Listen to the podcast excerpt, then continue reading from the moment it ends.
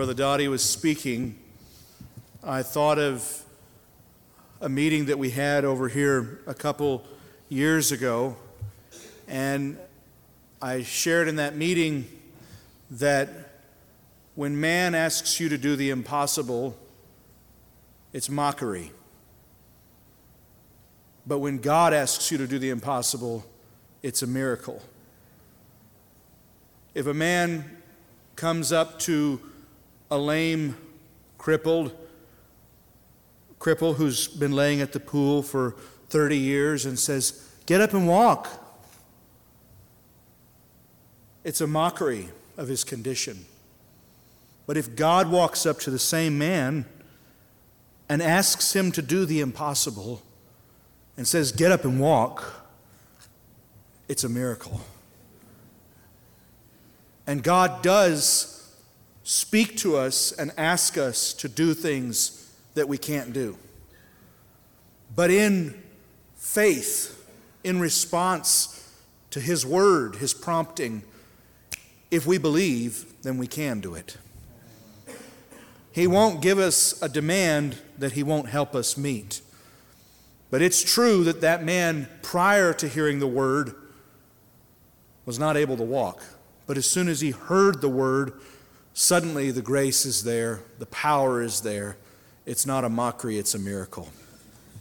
I think so many times we have run into a perversion of faith that we've talked about it before, but it's on my heart again tonight, and so I feel to share it with you. But we run into this certain brand of faith that is really a perversion of faith that puts off on God what He's asked you to do.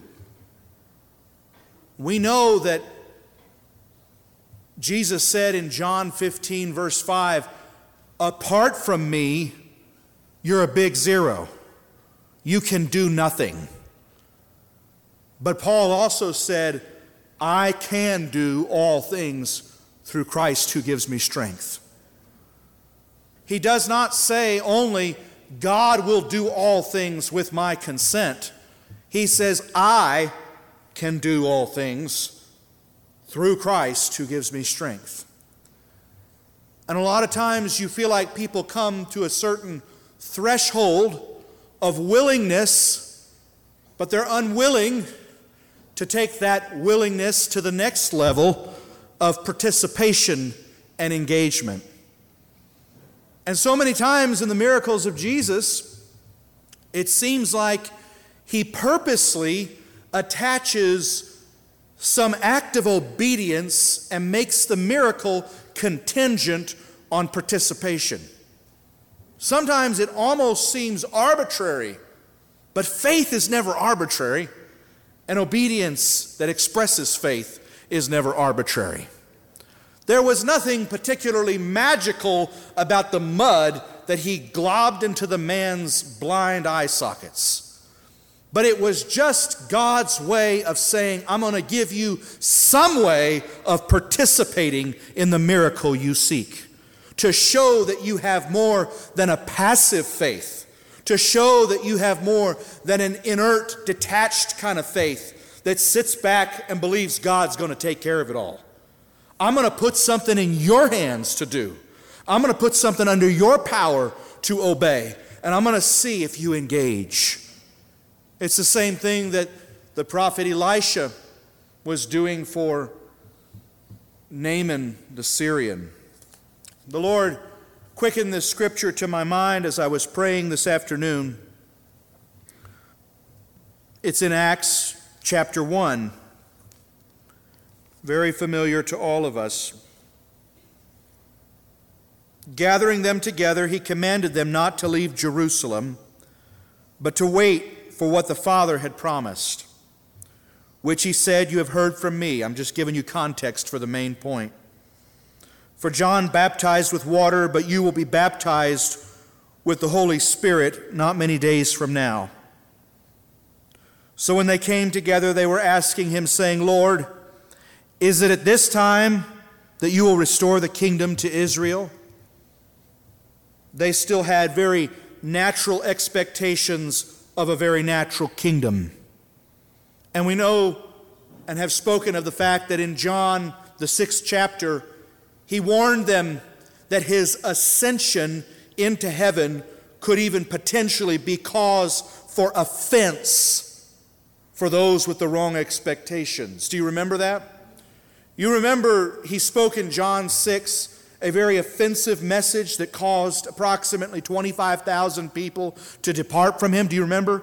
What was that offensive message? Unless you eat my flesh and drink my blood, you have no life in you, right? But when they got offended, what was his response to their offense? He says, Does this offend you? Well, then what are you going to do when you see the Son of Man ascend to where he was before? Indicating that the ascension of Christ, this seminal moment of glorification, would somehow could potentially be a cause of offense for the disciples. And their last question just before he ascends shows us why they could have gotten offended. Because they were expecting a natural kingdom. They were not expecting that God would reign through the Spirit in the hearts of men and women who were baptized on the day of Pentecost. They were not expecting that now the King, the Lord, would be the Spirit, and where the Spirit of the Lord is, is, there would they discover the liberty they sought. They weren't expecting that. They were expecting that, okay, we got over with this messy business of a trial and a crucifixion, and praise God, a resurrection. Now, can we get on to the political kingdom that we've all needed so bad? Can we boil this down to brass tacks, Lord Jesus? Is it at this time you're going to restore the kingdom to Israel? And he tells them, It is not for you to know times and epochs which the Father has fixed by his own authority, but you will receive power when the Holy Spirit has come upon you, and you will be my witnesses in both Jerusalem and in all of Judea and in Samaria and even to the remotest part of the earth. He redirects their expectations. He says, Get off of politics, get off of natural kingdoms, get off of human programs, and why don't you just look for the Holy Spirit? And it's going to make you witnesses. It's going to make you martyrios, as I think is the word. And after he had said these things, here's the scripture I wanted to read to you. Listen carefully. After he had said these things, he was lifted up while they were looking on. The remotest part of the earth, and he starts lifting up. While they were looking on, and a cloud received him out of their sight, and they were looking intently into the sky as he was going as he was going. He's still in the air. When suddenly two men dressed in white stood beside them. Men of Galilee, they said, why do you stand here looking into the sky? Wouldn't you? we just saw the Lord take off. It says, while he was going up. These two guys are saying, Why are you still standing still? Looking into the sky. He just told you to do something. Get with it. Suddenly, two men dressed in white stood beside them and said, Men of Galilee, why do you stand here looking into the sky? This same Jesus who has been taken from you into heaven will come to you in the same way you have seen him go. Then they returned to Jerusalem from the hill called Mount of Olives, about a Sabbath day, day's walk to the city. Oh, okay, well, let's get on to Jerusalem. It's going to take us a whole day to get there.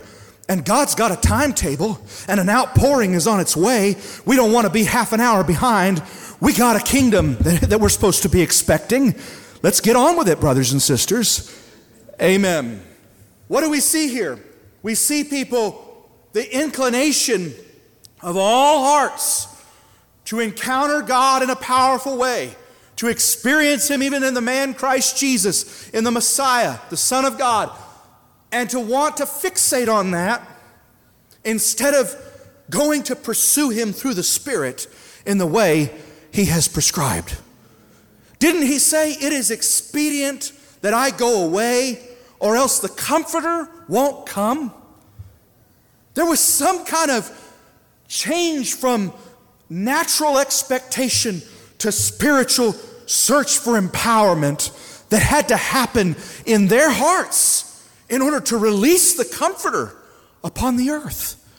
We want God to do it, but He wants us to do it. He's already done it. He said, Greater works than these you shall do because I go to the Father. And I just, I think of so many circumstances in evangelistic settings where we're meeting with so called Christians or, in fact, devout Christians. And the Word of God begins to come. And people are willing to accede to what must be done, but they are only willing to place all the onus for doing it on God. Instead of recognizing that they are the vehicle through which God intends to do it. Jesus does not say, Thou art Simon, and upon this rock I'll build my church. I give thee the keys to the kingdom, and whatever I bind on earth shall be bound in heaven, and whatever I loose shall be loosed. That's not what he says. He says, You are Peter. And upon this rock I'll build my church, and I'm giving you the keys. And whatever you bind is going to be bound in heavenly places. And whatever you loose is going to be loosed in heavenly places.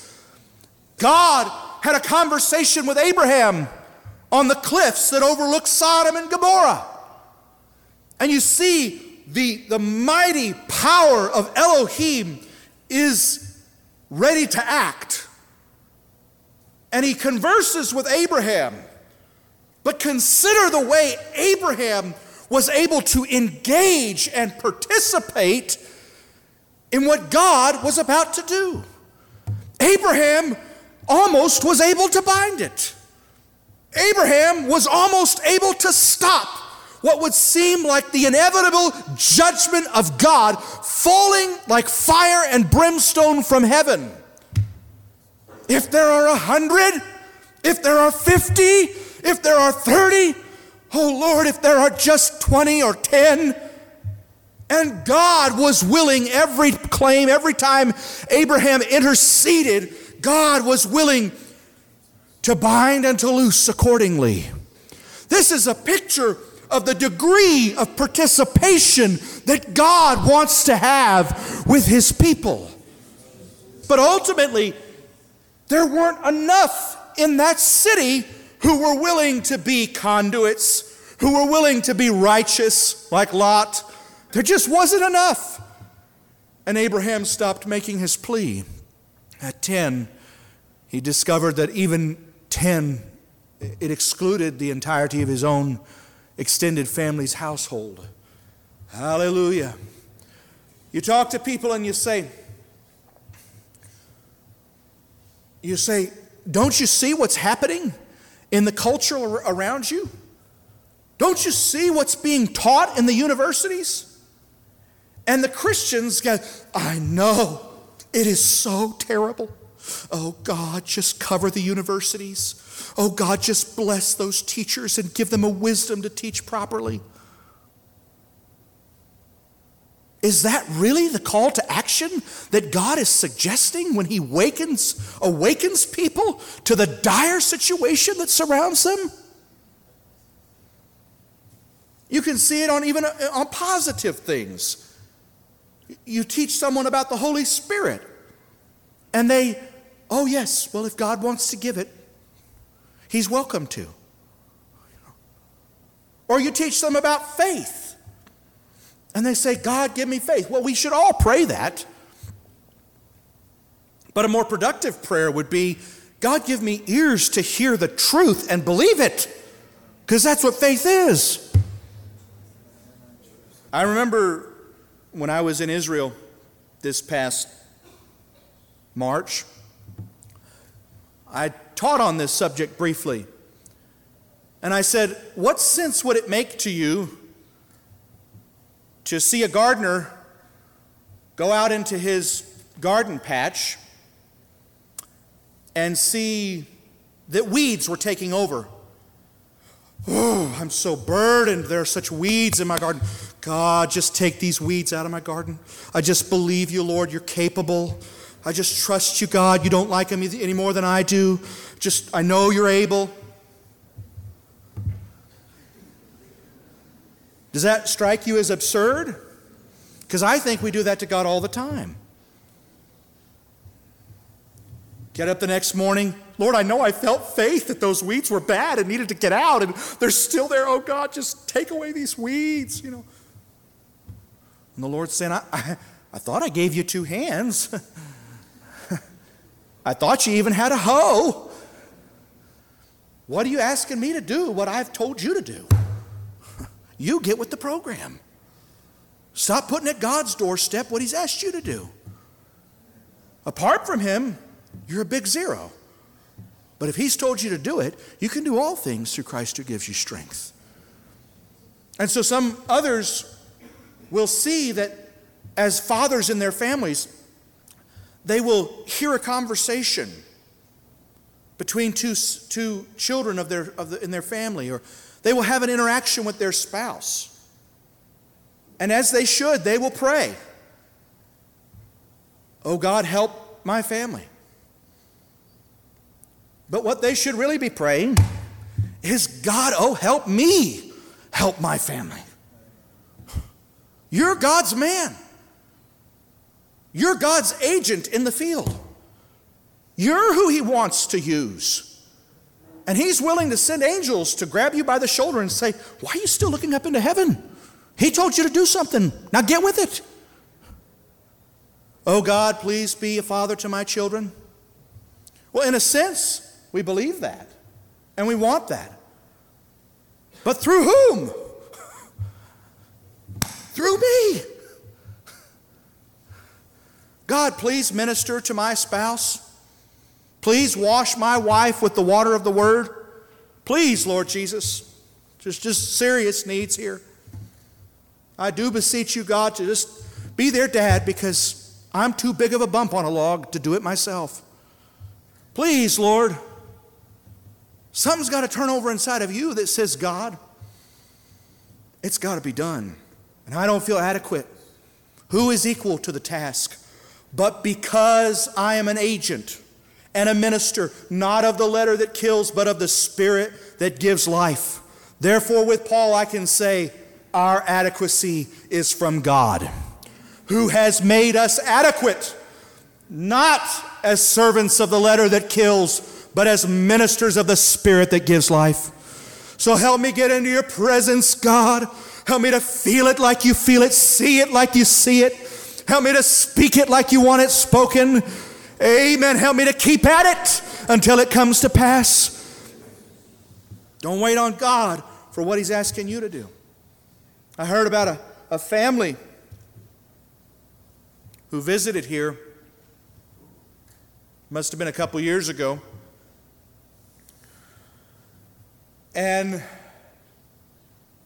they professed adamantly that they wanted to go all the way and that they wanted to come this way specifically from another state. And I asked Brother Matt, I said, whatever happened to so and so? And he said, oh, he, he decided not to come this way. I said, I didn't think his wife would let him, to be honest. And he said, Yeah, it's, it's pretty sad. They're, they're grieving because their two oldest children have now gone to university and have both have each hooked up with a spouse that their parents are terribly grieved about. And so their parents are fasting and praying that their children won't marry these people that they know are not right for their children.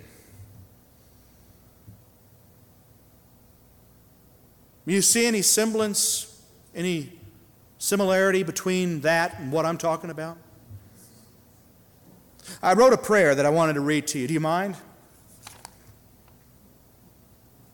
It's not a real prayer. But it's the prayers, that, it's called the prayer of a Babylonian Christian. I hope you'll listen. This is what the uh, Babylonian Christian says, maybe the guy who's a next door neighbor to Abraham, or the guy who sits across from Moses in church. Oh God, we just know you want to do great things here in Ur of Mesopotamia.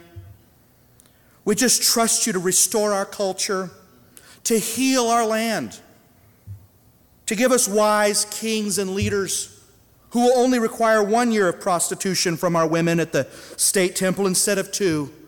We just know that you have better things for us, and we just pray for Babylon. We pray for Ur, and we pray for Egypt. Heavenly Father, we know that the school system here in Ur is just really tough on the kids. But we just trust you. And we put our kids in the lap of Moloch, knowing that you can care for them there. We just want them to be bright lights and torches for Christ. And dear Lord, we know that we're sending Jack and Jill to university now. And we know that all they teach there is hatred against God and undermining of our values.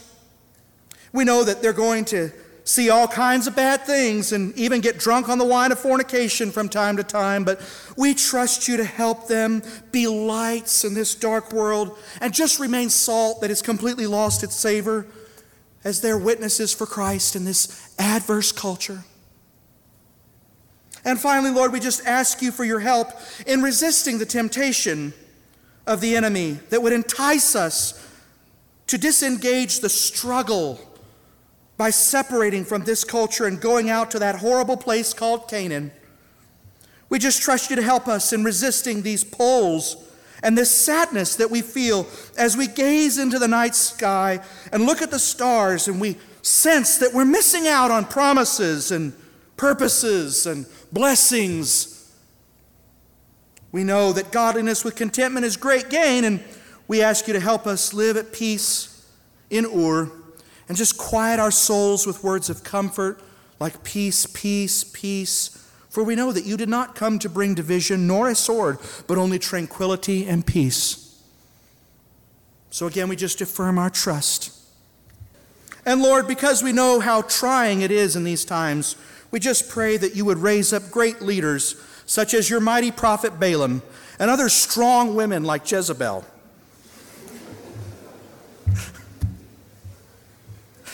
Some of these prayers have already been answered. And others with the gift of encouragement, like Delilah. That in all things your people would be encouraged to become a great and prosperous group, along with dear Babylon, which we know you love so much. Amen. Oh, I, I have a postscript prayer. And lastly, dear Lord, just set us free from the trap and deception of dangerous cults led by Abraham and Moses and their like who would draw the people away into perilous trials through oceans and out into wilderness and on, on uh, starvation rations with manna. We are mindful of this terrible report which we have received from our dear brother Korah, Dathan, and Abiram, such wise, trusted leaders among their people.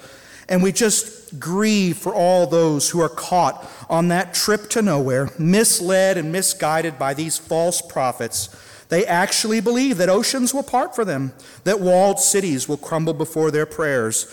They're fed a notion that God has an alternative, a promised land where He can be king, where people can actually obey. We just trust you to save them from this cult and return them to their contentment here in Babylon the Great. Amen. I think that's the kind of prayers that are being offered today. I know it's a little bit in the extreme, but I believe that's what's being prayed today. Oh God, just help my son to be a witness. Huh? Help Ishmael to just flourish among his peers and show how if he'll take a knee and pray on the football field that God will bless him. Mm. Give Ishmael special anointing to, to, to beat his opponents, even as he goes on national television with a, a headband that says man of God and, and they ask him, What is your mantra? He says, Hunt, st- hunt, kill, and eat. That's our mantra. Oh, what does that mean, man of God? Pray tell. It means that we prepare in the hunt against our opponent, and then we kill him in the game, and then we feast on the victory that we've just won. Well, man of God, go with God's speed. Does anybody want to join the prayer circle for Babylon and Ur of Mesopotamia? It's going to be a 24 hour thing. It's been going for a long time. Oh, God, please. Or is there anybody who hears God saying, Get out of there, my people? I'm not changing it, I'm calling you out of it. I'm not raising up your perfect Mesopotamian ruler. I'm calling you away to be my people so that I can be your God. I believe such prayers, obviously, this is intended to be a mockery. Elijah mocked the prophets of Baal, and that's what I'm doing here, mocking the prayers of Baal and his worshippers. But I believe the prayers that are not intended to be a mockery are still a mockery. The very word church denotes an exodus, getting out. And they're not prepared to sacrifice their independence. And they're not prepared to sacrifice their fashionable looks we're too strange. We're too odd. But they're prepared to send their kids to the lap of Moloch. They're prepared to send their youth to universities that are just indoctrination centers against Christ and then pray and fast that what they have done won't actually come to pass. It is stupidity and blindness in the extreme. God is saying, Get out. You've got two legs and you got two ears. Listen to me and get up and get out. Get out of all that attaches to that culture and that system and go to a place I will show you. And somebody can say to me, You know, I, I just don't feel like what you're doing is necessary. Oh, why is that? Well, I just feel like it's, it's going too far. In what sense? Well, you know, we don't want to give God any more than we have to. Let's start with that. He is a harsh taskmaster, and we only want to give him what we have to. And we feel like you're demanding too much of people.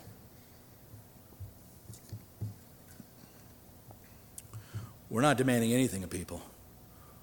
But God is demanding that we be his bride. And he is insisting that he is a jealous God and that his spirit yearns for us jealously.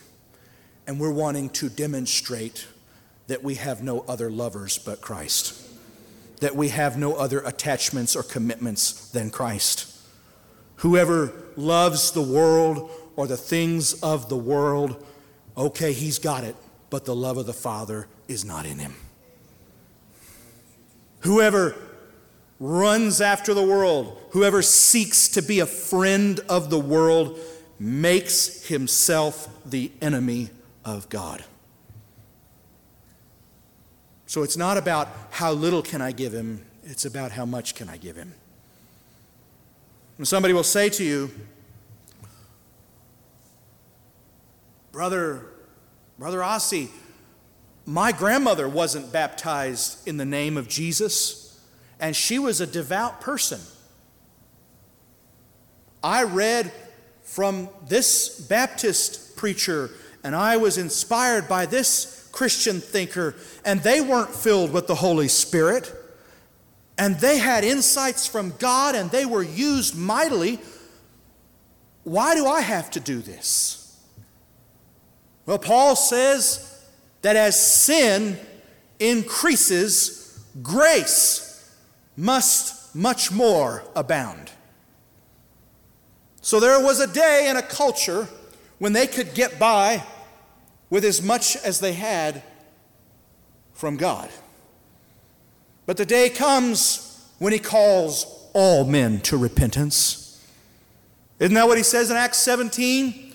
There were times of ignorance in the past that God winked at. He smiled at it. He saw how sincere they were and he blessed them and he winked at them. But then there comes a time he says, All right, it's enough. We're done with that. It's time to go all the way. And that's the day we live in. You're either going to be hot or you're going to be cold. You're either going to be all the way or you're turning into an iceberg or maybe a pillar of salt that looks like one. I want to read you something and listen carefully and think while I read of all the Christians who really had relationship with God, who really went far in their walk, but who might not have gone all the way, all the way that God is asking you to go in this day and in this hour. Can I read these scriptures to you? 1 Kings 15, and you tell me if you pick up the common denominator, and we'll talk about it. 1 Kings 15, verse 9. So in the 20th year of Jeroboam, the king of Israel, Asa began to reign as king of Judah.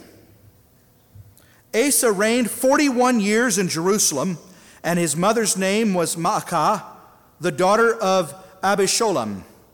Asa did what was right in the sight of the Lord, like his father David. Did everybody hear that? Asa did what was right in the sight of the Lord, like his father David. Pretty good thing to say about Asa. Okay?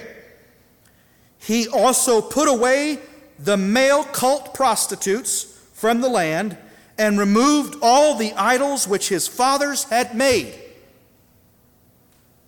He also removed Maacah, his mother, from being queen mother because she had made a horrid image as an Asherah. And Asa cut down her, her horrid image and burned it at the brook Kidron. But the high places were not taken away. Nevertheless, the heart of Asa was wholly devoted to the Lord all his days. Is the Bible saying anything good about King Asa here?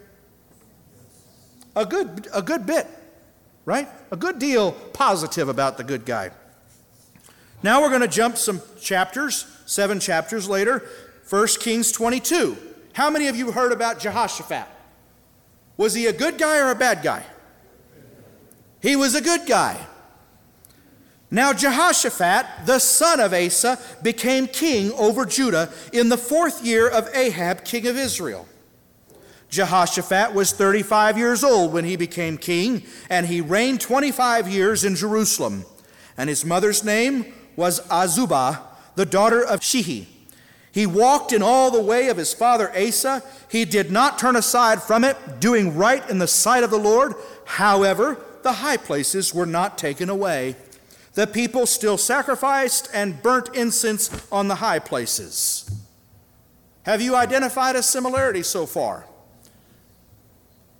What did they do that was wrong? They failed to go all the way in removing the methods of worship that their fathers had instituted, but which God had not instituted. And because of that one error, do we say they were horrible men? Do we say they had nothing to offer? Huh? No. Here's another one Jehoash reigns over Judah in the seventh year of Jehu. Jehoash became king, and he reigned 40 years in Jerusalem. His mother's name was Zibiah of Beersheba. Jehoash did right in the sight of the Lord all his days, in which Jehoiada the priest instructed him. Only the high places were not taken away. The people still sacrificed and burned incense at the high places. Here's another one 2 Kings 14 Amaziah did right in the sight of the Lord, yet not like his father David. He did according to all that Joash his father had done. Only the high places were not taken away, and the people still sacrificed and burned incense on the high places. Have you seen a theme that is spanning these two books of the Bible and scores of chapters and uh, scores of years, hundreds of years between these kings. What is the theme? Good people do good things and get praise from God, but they don't go all the way. They even go a good distance, but they don't go all the way. That is exactly what has happened in the church. Just like Jeroboam told the people, You don't have to go all the way to Jerusalem. Well, in the same way, the second and third century church told the people, You don't have to go to the Holy of Holies and receive the baptism of the Holy Spirit. Just stop here at these temples made with men's hands called Dan and Bethel. We will give you gods to worship. We will give you ideas and principles and canonized law. You can worship that. A great sin was committed in the perversion of the nature of God. A great wickedness was committed against the church in removing the life and anointing of the Spirit completely and supplanting it with things that men had made. And along the road, there have been bad people and worse people, good people and better people, and some who have as many accolades spoken of them as Asa had spoken of him. They were great people. They were devout. They were devoted. They brought us a good ways, but they didn't go all the way to tear down those high places. And you say, well, so are they guilty? Their guilt is according to knowledge. They didn't build them, but they didn't either have the wisdom to tear them down. But in your day, God is tearing down those high places. In your day, He has destroyed them. And if you go back to them after you have seen them torn down, you're as guilty as the people who first built them. You can never abandon the truth that God is revealing through His Word about rebirth because some godly grandmother didn't have it. She's as good as Asa but you're as bad as Jeroboam. You can never abandon the revelation of the oneness of God because some saintly man of righteousness like Roger Williams or John Wesley or Charles Wesley didn't have it. They walked in the light that they had, counting on the fact that you would walk in the light that you have. The Bible says, as we minister at the symposium, they were not made perfect without us meaning that their efforts are not perfect or complete unless we walk in the light that God is revealing to us. We legitimize them by taking the baton the next go round. We don't undermine them, we legitimize them.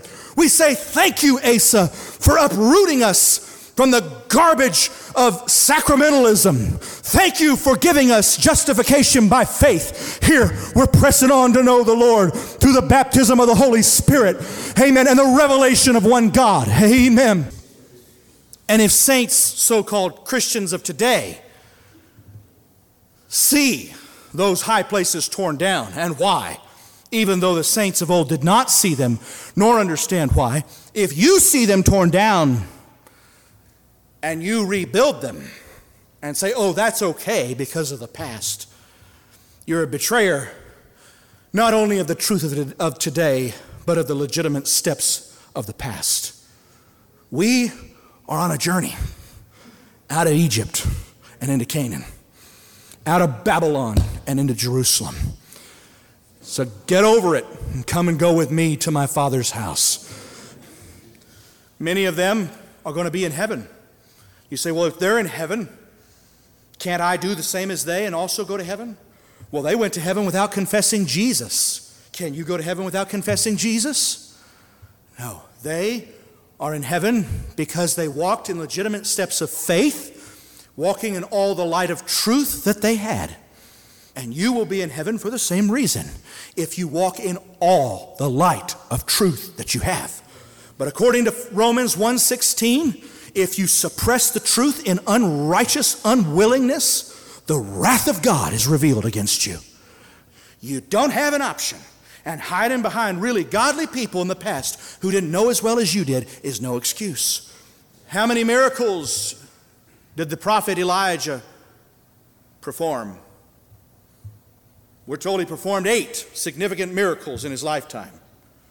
How many miracles did his successor, Elisha, perform? Including after he was dead, 16 in total. How many miracles did Mary, the mother of Jesus, perform? Mary Magdalene, how many did she perform? We don't know that they performed any. In fact, there's no record that they performed any. So they didn't need to go up to the upper room and receive the Holy Spirit when they were commanded by Jesus to do it, to wait for the promise of the Father. They didn't need to do that because they could just follow in the steps of Elisha. He didn't have the Holy Spirit, he didn't speak in tongues, and he performed more miracles.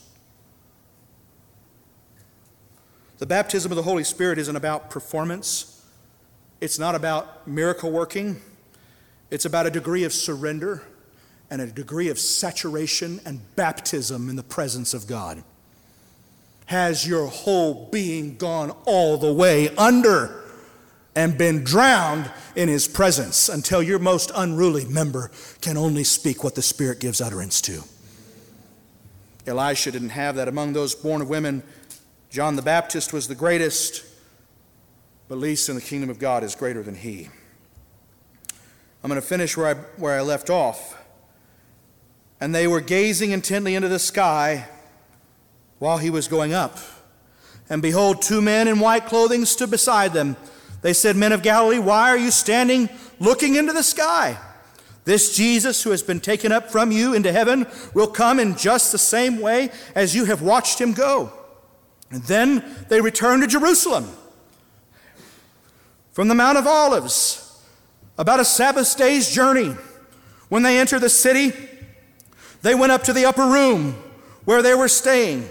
That is Peter and John and James and Andrew and Philip and John and um, Andrew and Thomas and Bartholomew and Matthew and James the son of Alphaeus and Simon the Zealot and Judas the son of James. These all with one mind were continually devoting themselves to prayer.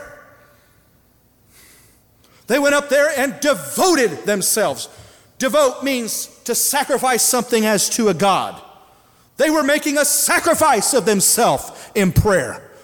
They were devoting themselves in prayer, along with the women and Mary, the mother of Jesus, and with his brothers. God told us that we shouldn't look into the sky to wait for Jesus to do what he told us to do. We're going to Jerusalem and we're going to devote ourselves to prayer until the answer comes. Amen. Amen. He said to wait until you receive the promise of my Father, which would be a baptism of fire. People who say that the baptism of fire only refers to, to the death of a saint are ignorant. They have not read the scriptures because he said that the baptism of fire was going to come in Jerusalem. It's the same thing John the Baptist talked about when he said, I indeed baptize you with water. But one comes after me who will baptize you with the Holy Spirit and fire. Thank you, Jesus. I paraphrase, but you know what I'm talking about. Amen. So God is God is asking, what have I told you to do that you're waiting on me for? Don't you want to do it?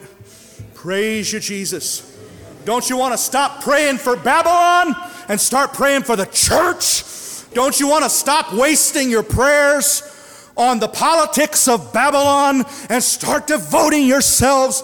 God, raise up your people, raise up your ministries in every place. Yes, we're commanded to pray for the rulers of that world, and this is the extent of our prayer. Lord, help, uh, help them to give us peace so that we may preach the gospel without hindrance. We're not supposed to meddle in their kingdom. We are ambassadors, but we do not vote in that kingdom. We do not participate in that kingdom. We do not try to influence that kingdom except as an alternative, a city on a hill, a light of the world. You say, Well, I'm sorry, but my church is just, there's no comparison. Politics is so real, it's so practical, it's so energizing. In my church, it's just a bunch of old people getting together and singing a hymn. I mean, there's just nothing to it. I don't, I can't make a, a comparison. I understand because it's not a church. It hasn't waited in the upper room until it was endued with power. You feel just like the disciples. Is it at this time you're going to restore the natural kingdom? What you need to get is the kingdom of God that is righteousness, peace, and joy in the Holy Spirit. You need to get to that place where you know there is something more powerful than the weapons of our warfare that are carnal. Instead, they're mighty through God. Amen. So, God, help us. Help us. Help us to obey. Help us to come out. But what am I going to look like if my kids start behaving like that in the schools of Ur? Yeah, good point. That's why God's calling you out of Ur. How is that ever going to work if we do that in the context of Egypt? It's not. If you want to be a brickmaker, get comfortable as in Egypt, as comfortable as that whip will let you be. But if you want to be a son, why don't you come out to the Red Sea and let's cross? Let's go to a different country and a different culture and a different kingdom. Amen. And a different God and a different kind of freedom. Thank you, Jesus. Hallelujah. Hallelujah. Praise you, Jesus. Somebody said to me, but doesn't God send people to the city also? Oh, yeah. He sends Moses to the city, not to buy a mansion and set up a sprinkler system to keep it green, but to go stand in the face of Pharaoh and say, We got to get a plan to get my people out of here. Hallelujah. He sends people to the city to call a people out of the city. He sends them into the hell holes of Mesopotamia and Ur, Egypt, Babylon to say, Get out. Come out of her, my people. You say, Well, that's not possible. You don't understand. We don't have the money to buy land. I know. I know that's so much harder to get money to buy land than it was to cross an ocean. I understand. It's so much harder to solve these practicalities than it was to believe God for manna from heaven. I understand. You don't have water either, do you? So why don't you start grumbling and talking about staying in Egypt? God's got a staff and He's got a man willing to touch a rock. Why don't you follow that instead? Amen.